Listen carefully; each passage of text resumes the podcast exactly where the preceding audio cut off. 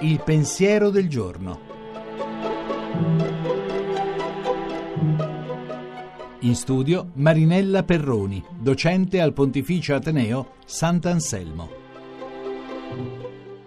A volte mi domando, ma come possono fare infinite persone a stare senza il Padre nostro? Penso soprattutto a tanti ragazzi e ragazze giovani. Forse è un bene che nessuno lo abbia loro insegnato, né a casa né a scuola. Non c'è il rischio che diventi una cantilena meccanica, una devozione priva di intelligenza.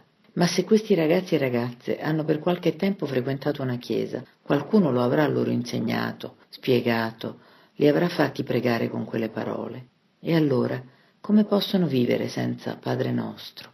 Forse la fuga dei giovani dalle nostre chiese avviene perché diciamo loro un sacco di cose, di concetti per loro astrusi, mettiamo vincoli per loro insopportabili, pretendiamo che credano in sciocchezze inutili.